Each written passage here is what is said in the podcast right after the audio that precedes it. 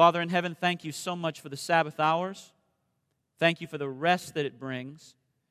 And Lord, we do pray now in this moment of time that you would cause us, even now, to step off the treadmill of life and focus our minds on the holy word of God. Lord, it would be safe to say that a majority of, of us, if not all of us, have had very busy weeks this past week, and our minds are racing. Our hearts are beating fast, and we really need to slow down that we might discern heavenly realities. So, Lord, in this moment of time, please accept our confession and our surrender. And again, we ask for your Spirit to bring this truth home like never before. In Jesus' name we pray. Amen. Christ our righteousness. Let's turn to Jeremiah. I like to call this the gospel according to Jeremiah. Jeremiah chapter 23. I want to underscore verses 5 and 6 just for a moment. Jeremiah chapter 23, verses 5 and 6, as we attempt to catch a glimpse of Christ our righteousness.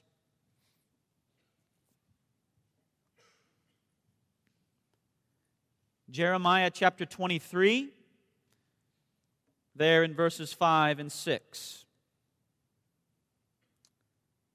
Jeremiah the prophet says in verse 5 of, of chapter 23 Behold, the days come, saith the Lord, that I will raise unto David a righteous branch, and a king shall reign and prosper, and shall execute judgment and justice in the earth. In his days, Judah shall be saved, and Israel shall dwell safely. And this is his name whereby he shall be called the Lord our righteousness. You see, here we find that Jeremiah talks about a situation where God Himself will raise up a righteous branch, the root and the offspring of David, and of course, that is Jesus Christ. And Jesus will save Judah and Israel. And notice at the end of the verse, he is called the Lord our righteousness. That is his name. Now, the Lord obviously is a phrase that could be synonymous with Christ. So, the Lord our righteousness could be also stated Christ our righteousness. This text clearly states that Judah and Israel will be saved by the Lord our righteousness. Now, it's interesting to note that when we look at our own lives, when we look at human nature, in our current condition, our righteousness are as filthy rags. Would you agree? You can say amen, all right? I can hear you from up here. Our righteousness are as filthy rags. And so the only way that we will see eternity is through the righteousness, the spotless robe of Christ's righteousness alone. Now, that opens a whole nother vein of thought because through this robe of righteousness, friends, Jesus is able to save us from sin. Not in sin, from sin. And we're going to get back to that in a minute because I know that a lot of times that whole vein of thought is misrepresented from the desk of God across America in the churches of God but we're going to talk about that later. But the reality is, is that Jesus comes with such a sufficient righteousness that he can save us from sin. And we're going to talk about that later, but I want to cover a couple of things before then. The question comes up now since Jesus can save us from sin with a complete salvation, we must ask first then, how does Jesus save us by his righteousness from sin. Because we can talk all this theology about how Jesus can do that, but what does that mean practically?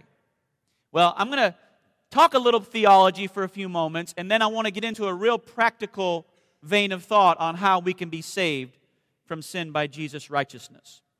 Before we understand how we are saved by Christ's righteousness, we must first define both sin and righteousness from the Bible.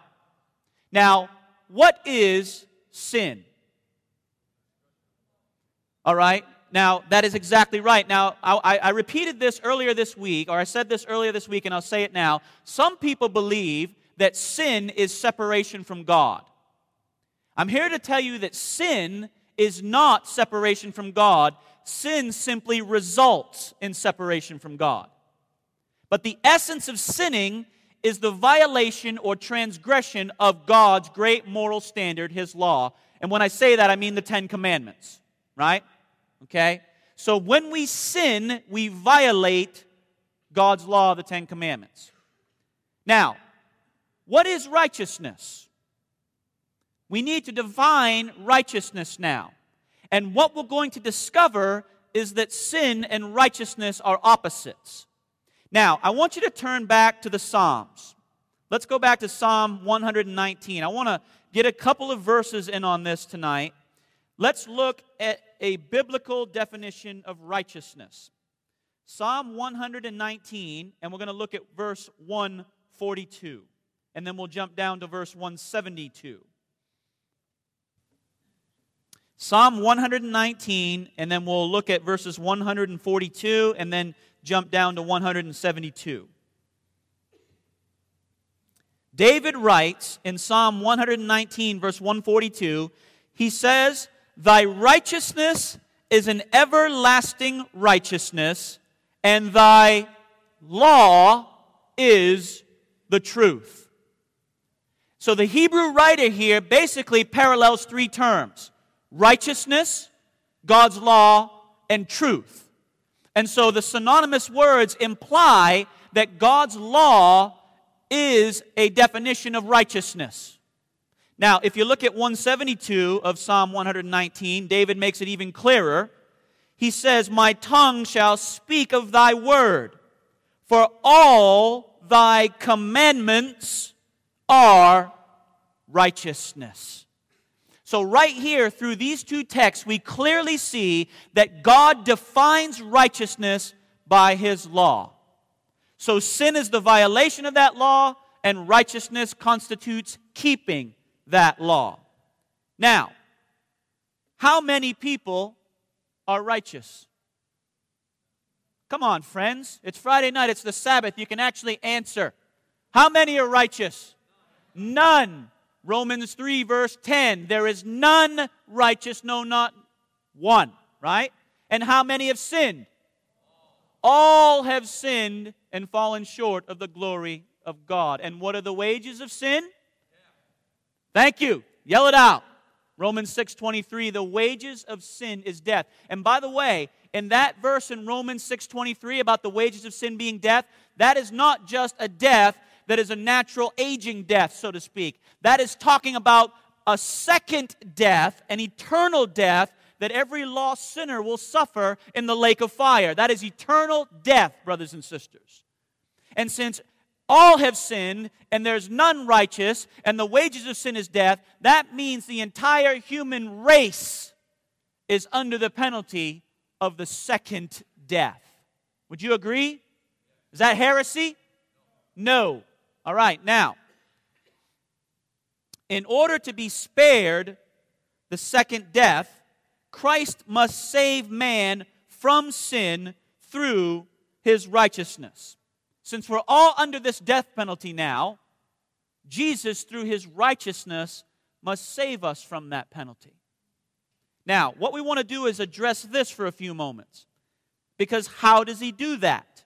How does he save us from the second death through his righteousness? Well, Christ must save us from two things. All right? From sin's penalty, the legal violation of the letter of the law. All right? Even if someone only sinned once in their life and from that point forward never sinned again and through their whole life only committed one sin, they would still be under the penalty of the law. And so Jesus must meet the legal demand of a violation of God's law. So he must save us from sin's penalty. But you know what? It doesn't stop there, where many people leave it. He, al- he also must save us from the power of sin in our lives. Because, friends, through the nature that we've inherited because of the fall of Adam, and through our heredity and through the cultivated choices that we've made, we have cultivated sinful habits, and we must be saved also from the power of sin in our lives, not just the penalty of sin. And so Jesus must save us from sin's penalty and from sin's power through his righteousness. Now, let's see how we are saved from sin's penalty and power by Christ's righteousness. Let's turn to Romans chapter 5. I want to show you just a couple of scriptures here. Romans chapter 5, verses 8 through 10. Romans chapter 5. Remember, again, we have to be saved from sin's penalty because, because we're all under the second death penalty. That penalty must be satisfied somehow in order for us to have life.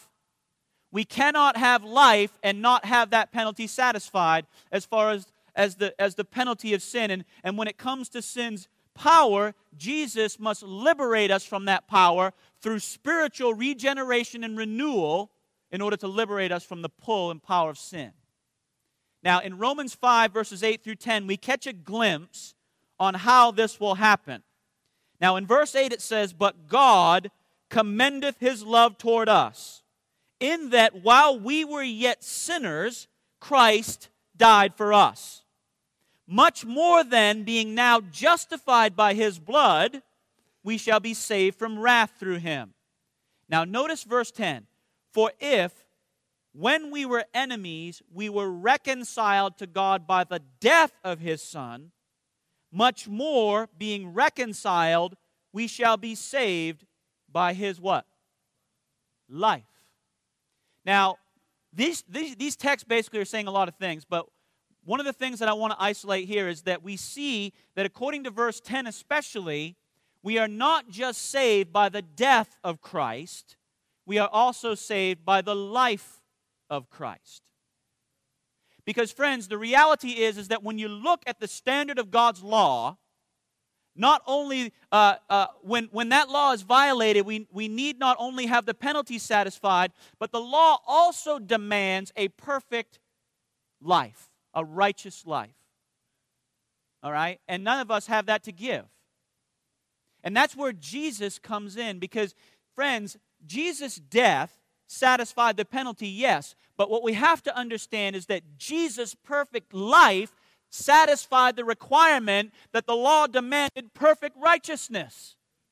And you know, when you look at the, at the life of Jesus, Jesus never ever sinned, not even in thought, one time. And you know, when I first became a Christian, I had to wrestle through that because that is such an incredible concept.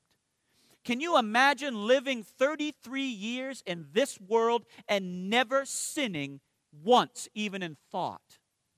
That's an incredible concept. And so Jesus' perfect life met the requirement of the law to render perfect obedience. And so what we need to realize is that Jesus, in his death, satisfies the demand, the legal penalty of the law, and his life satisfies the requirement of a perfect life. Now, how do we receive the fact that he met those two demands? Okay? Faith. Righteousness comes by faith. That's true. Let's go a little bit deeper into this subject. Given this reality, how can we be saved individually by Christ's righteousness?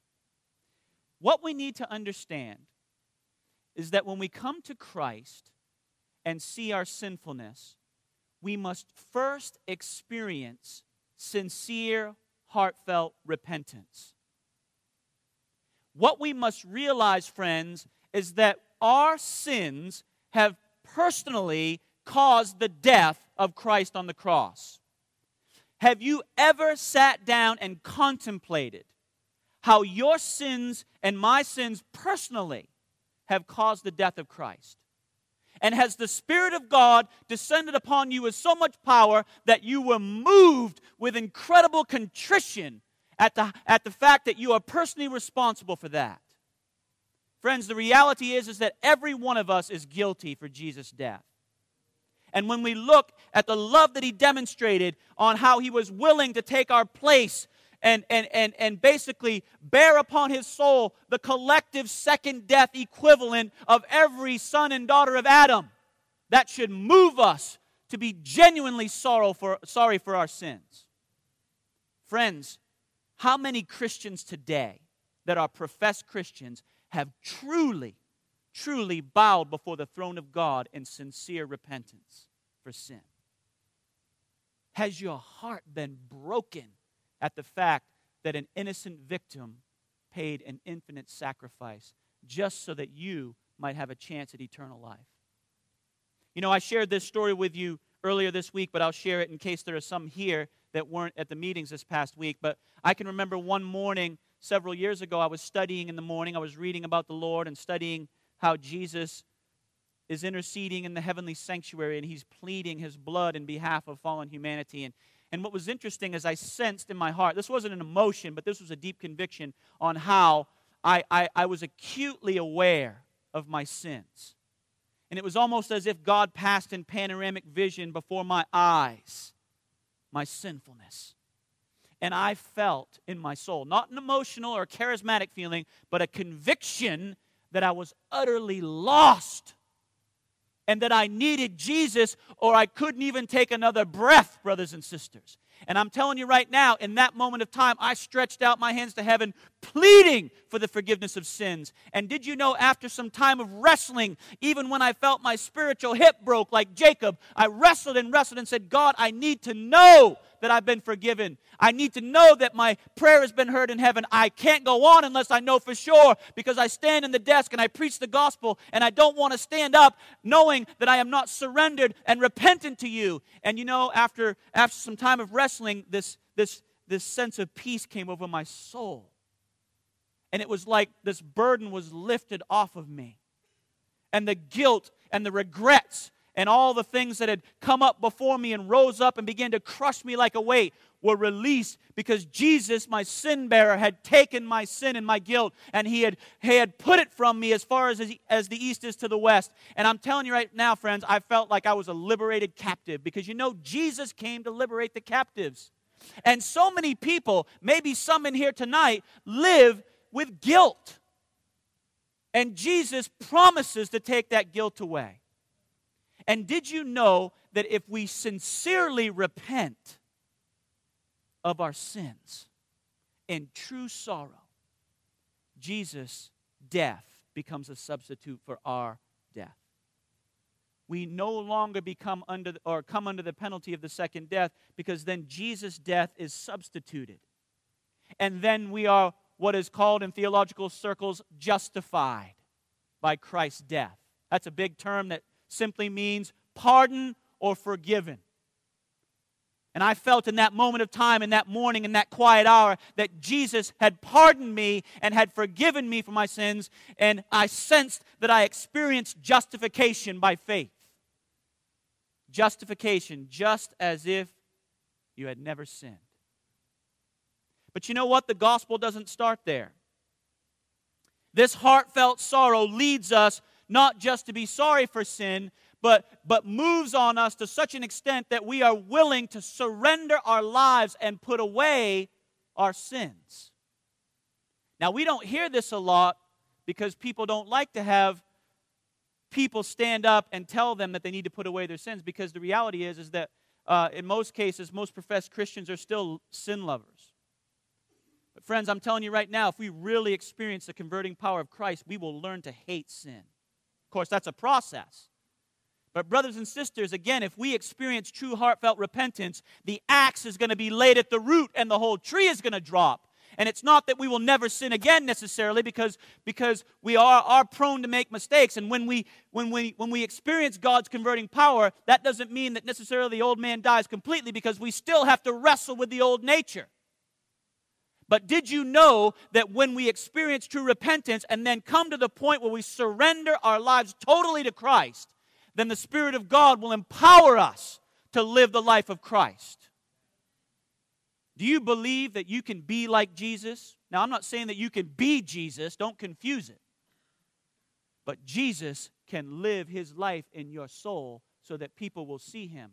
You know, I heard it put like this. I was listening to a speaker last year, and, and, we, and he was holding an afternoon seminar. And this one lady said, You know what, uh, Pastor? He was talking to this pastor up front.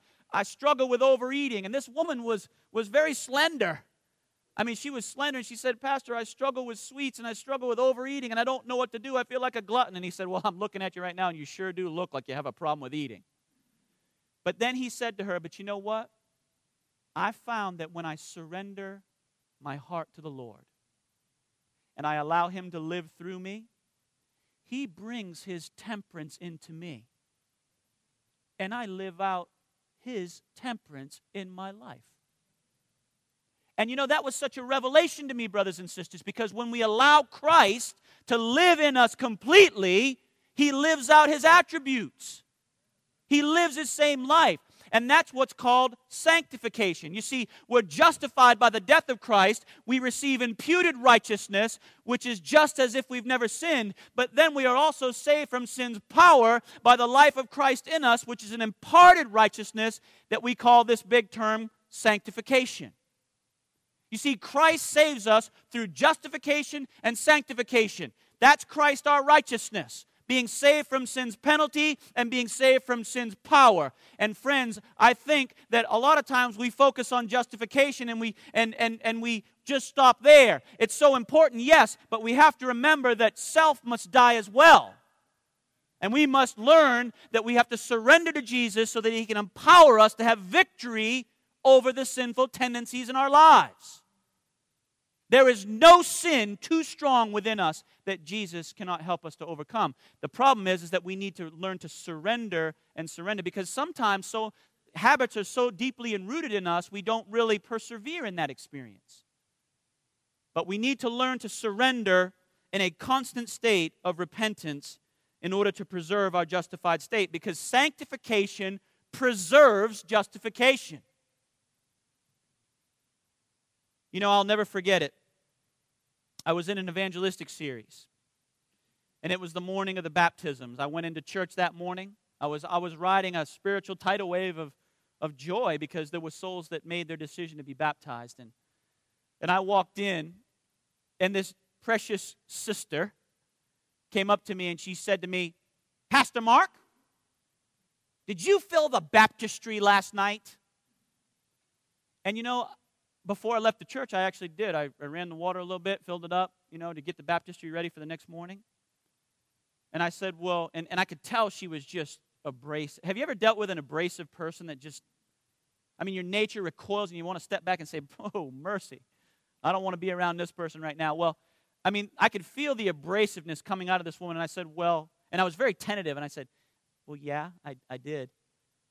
Well, why didn't you clean it? And she just jumped all over me. Look, go look at those floating cockroaches and dead spiders and leaves and all that junk in there. Look at that muck floating on the top. Why didn't you clean the baptistry? Would you want to be baptized in garbage water like that? I mean, just jumped all over me. And you know what? Self came up. Right? And, and let me tell you what I thought. I'm the evangelist. Who are you to talk to me. You know who I am? You don't talk to me like that. And everything within me wanted to arise and just verbally accost this woman, you know. But then you know what? The Lord spoke through my thoughts. Marc, imparted righteousness, the power of the Spirit to subdue the nature. You see, this all happens in a moment of time. Subdue the nature, Surrender the irritation. Sanctification. Oh, Lord, this is tough. I realize uh, warfare against self is the greatest battle that was ever fought. Right? What battle do you ever need to totally surrender to have complete victory? You look at any earthly war, there's never been a time in, in, Earth's history where a general has totally surrendered and had total victory. Well, that's the way Christianity is. It's the opposite of the way the current of the thinking of the world is. And so the Lord impressed my mind look, you're around the tree of knowledge. You're going to eat that fruit. You got to get away. You got to flee. Lord, I don't want to flee from this woman. Did you see how she just spoke to me? And then the Lord impressed me run to the bathroom. And so I ran into the bathroom, ran into the last toilet stall, Closed the door, knelt down, and said, Lord, I'm so irritated right now, I want to explode. But then after, after a few moments of, of kneeling there, you know, the Spirit of God, you know, He subdues us when we submit and surrender, right? And I said, okay, what do you want me to do? And he said, I want you to go pray. This thought, and again, he didn't say this audibly, it's just the thoughts, right? Go pray with the woman. Well, wait a minute. I can't do that right now. Well, I want you to go pray with her. And so, you know, and it took a surrender, brothers and sisters. All right? But the Lord impressed me look, my gospel is powerful enough to help you to overcome this situation. And so I got up and I went up to this sister and I said, You know, um, can we go over here privately and have a talk? I really feel like we need to pray. And I could tell when I approached her, she was just kind of like, Okay, you know, she was really kind of hesitant because she was, I think she thought I was probably going to jump all over her for what she said. But you know, we went back into a private area and we knelt down and began to pray. And I, and I started praying. And did you know, as I started praying, she began to weep. And when I was done praying, she said to me, Pastor Marc, could you ever forgive me for the way I just spoke to you? I wish I could tell you what's going on in my home right now. And why I'm irritated has nothing to do with you. That baptistry with the floating cockroaches just pushed me over the edge.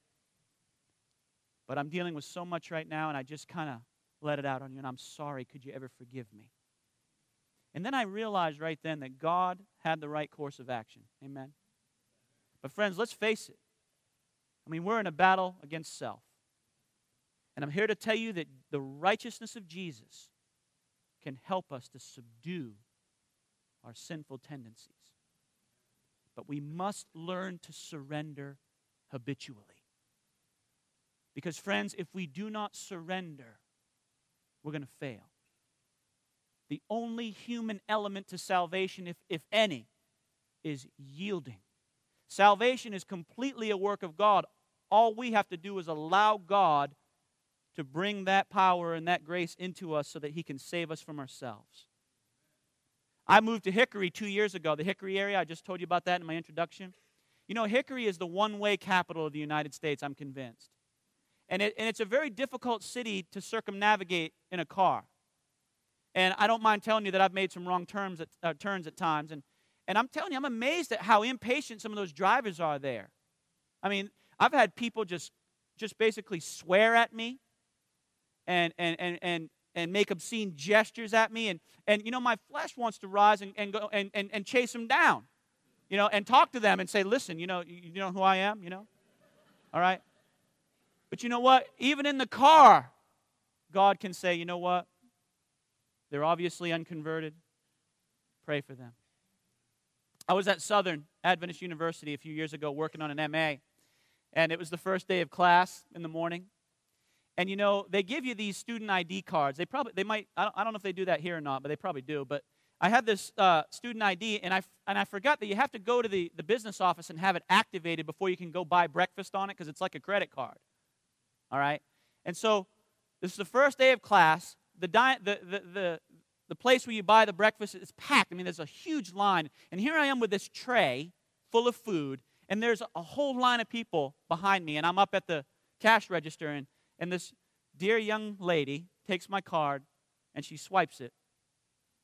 Oh, I'm sorry, sir, this card isn't activated. You're going to have to put your food down and go get it activated. And and I was like, please, you know. And I looked behind me, and I could see all these people getting irritated at me. I mean, they were like, they're like, come on, buddy, you know, we got class, let's go, you know. And I'm like, look, and I started pleading my case. I said, look, you know, first day of class, can you cut me some slack? I'll keep track of everything. You can just charge it on my account later. I promise you, I'll pay every penny. Well, I'm sorry. Policy says that you need to have your card activated. Praise God for the policy, amen? All right? But nevertheless, I said, Look, please. And she said, I'm sorry. Get out. And I said, Well, can I? And, my, and you know, my flesh started rising. I started getting a little impatient. And in my mind, I'm thinking, You know what? Do you know who I am? Again, the same thinking, right? I'm a sponsored grad student, all right? I'm sponsored, all right? I'm good for it. My conference is good for it. Get with the program. And these all these are all the thoughts that come up in your mind. But you know what? Jesus was there saying, "Look, imparted righteousness, sanctification, the power of God unto salvation to everyone that believeth. Oh, Lord, what would you have me to do? Just be patient. So I finally said, Look, can I leave my food right here and run down and do it and come back? She said, I don't care. Go ahead. So I ran down there and got my car. And I, and I gave her a look like, you know, I'm going to deal with you when I get back. When I get back, I'm going to deal with you. And so I went down and I got my card, uh, all, all initialized or whatever it was, and I went back up and begrudgingly went through the line, giving her that, you know, that, you know, Lord, Lord putting a little clothes on the mouth there. You know, he didn't let me speak, but you could, my body language and my looks, you know, just bred irritation. You know, you've been there? And so I, I finally swiped my food, and then I went out into the dining room and sat down, and then I bowed to bless my food. Right? Oh, Lord, please bless this food. And then the Lord, you know, speaking through the thought says, You know, you have this unresolved issue here. How can you pray to me with a clear conscience when you're a minister of Christ and you just treated that girl like that? There's an unresolved issue there. Remember from whence thou art fallen and repent and do the first works. Go back to where you left me and let's meet up again. And then I'll walk with you and then we can we can deal with this prayer over the breakfast thing. And so I had to eat crow, as it were. I said, You know what, Lord, you're right. And so I went into this girl, and she looked at me. She said, oh, and she gave me a look like, Oh, mercy. You know, here it comes. But then I said to her, I said, Look, you know what? I'm a minister, and, I, and I'm really sorry for the way I just treated you. I'm very sorry. Could you forgive me for that? And she said, Sure, it's no problem. And you know, every morning when I went through that lunch line, I, I was sure to say good morning and, you know, to, to build that rapport with her. And by the end of the session, you know, we on talking terms and things worked out. But you know what, friends? You can understand through these stories what, I, what I'm trying to illustrate. Justification is beautiful because it sure does give us a sweet release from sin. But you know what? We need to learn to walk in the sanctified walk too because Christ's righteousness also covers victory over sin. That power can save us from ourselves. And friends, the reason why we do not have more power as Christians is because we have not tapped into that yet. But did you know that Christ our righteousness in both of those dimensions is the third angel's message? Here is the patience of the saints. Here are they that keep the commandments of God and the faith of Jesus. That is the glory of God that lights the entire world in Revelation 18:1. And we as God's people need to learn to surrender ourselves and to experience the power of God in those situations. And so I encourage you today, learn to cooperate with God and surrender to Christ and experience the victory that he brings because he will bring you off more than a conqueror through him that loved us. Here's a theological question, just as a side note Does Christ's righteousness cover filthy garments? You know, I saw a picture in an evangelistic slide about that showed a man with filthy garments on, and then Jesus is behind him with a white robe going to cover him. And I thought to myself, you know what? That's not theologically correct. Because the reality is is that Jesus removes the filthy garments. You see Christ's righteousness isn't a cloak to cover premeditated and calculated sinning, friends. Christ's righteousness never covers calculated rebellious sinning that is unrepented of and, and, and not surrendered. But it covers our nakedness once Jesus removes our sin. That's a theologically correct position. And I want to show you a text just real quick in Zechariah. Just jump back to Zechariah just real quick. Zechariah chapter 3. Zechariah chapter 3.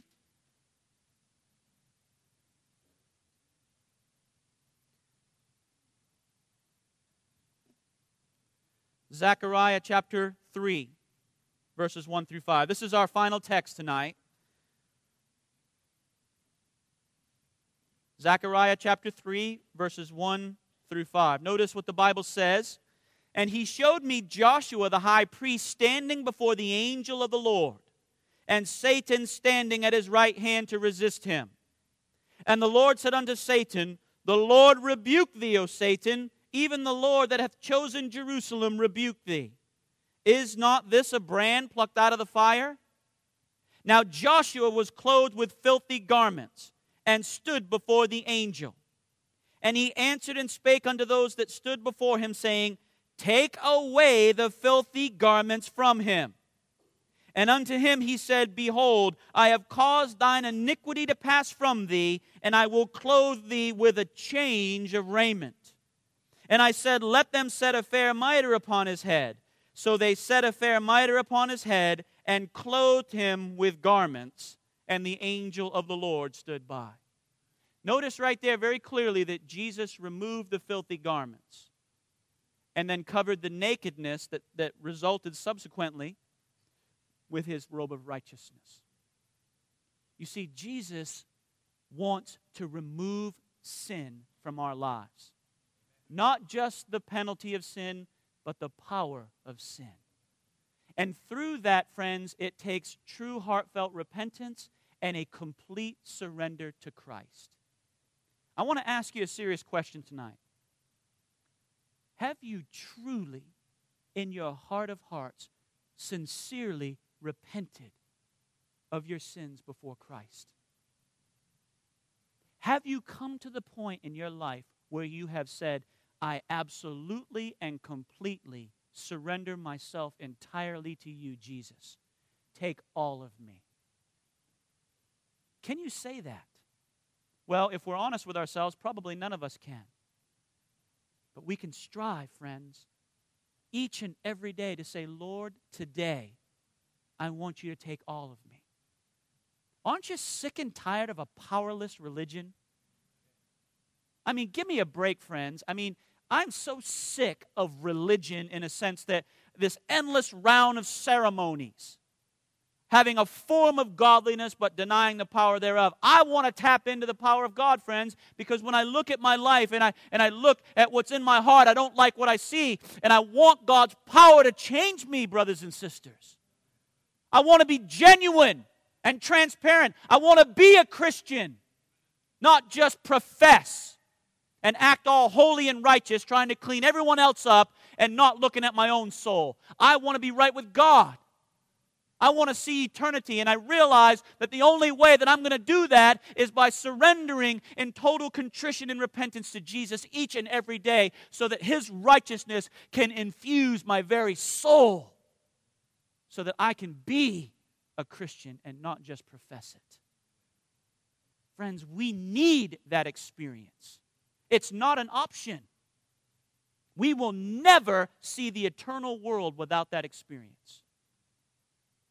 That's why the message to the Laodicean church, you know, I counsel to buy of me gold tried in the fire, right? That thou mayest be rich, and, and, and white raiment that thou mayest be clothed, and, and eye salve that thou mayest see. The gold of faith, the garment of Christ's righteousness, and the discernment of the Spirit of God to live a godly life in the most serious and important time, a time of unprecedented wickedness and a time of investigative judgment. Friends, I'm here to tell you we need Christ's righteousness more than ever before. This message is to light the whole world with its glory, with, God, with God's glory. And, and friends, listen, this is a two dimensional righteousness sanctification, well, justification, sanctification, imputed, imparted, pardon for sin, and power to have victory over sin. That is what Christ's righteousness brings. And we need to experience that. So I ask you in an appeal tonight do you have the sweet assurance of pardoned sin in your soul? Is the axe laid at the root of sin in your life to where you have surrendered all to Jesus? You see, Jesus came as a solution to the sin problem.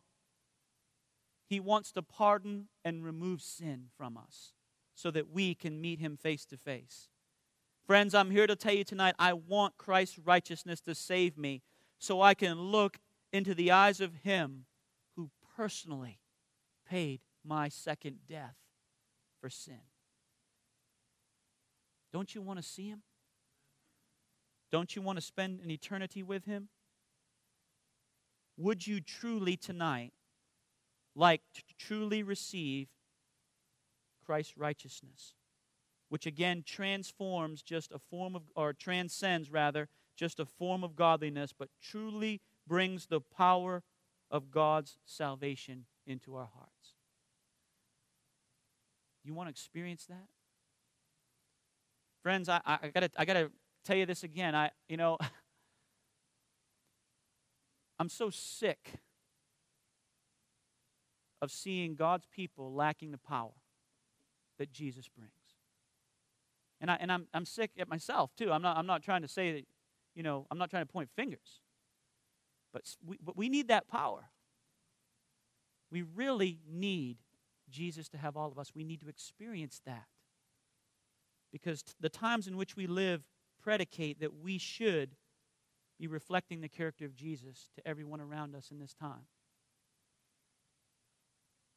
I'm reminded of the words of an, of an old hymn, a famous hymn. It says, When he shall come with trumpet sound, oh, may I in him be found, clad in his righteousness alone, faultless to stand before the throne. Do you want that righteousness? Are you willing to pay the price? Not in a work sense, but in humbling yourself to true repentance and true surrender so that you can receive the pardon and victory and all the fullness of God that Jesus wants to give you through his righteousness. Will you make a commitment right now to receive that precious gift from God? How many want to say with me tonight, I want to receive that gift with all my heart, without reservation? Let us pray. Father in heaven, thank you so much for blessing us abundantly above all that we could ask or think. Thank you, Jesus, for giving us your righteousness. Thank you for pardoning us and for leading us to repentance. Thank you for giving us the victory, for giving us your life, for allowing the Holy Spirit to replicate your exact life in us, thus bringing your attributes that we will live them out. Father, I pray tonight that you would bless the commitments that have been made. Lord, give us the power that comes from this message. Help us, dear God. Don't cast us off. Forgive us for our sins, Lord. Cleanse us from all unrighteousness. Empower us to experience that change of raiment. Remove our filthy garments from us and clothe us with the pure and spotless robe woven in the loom of heaven.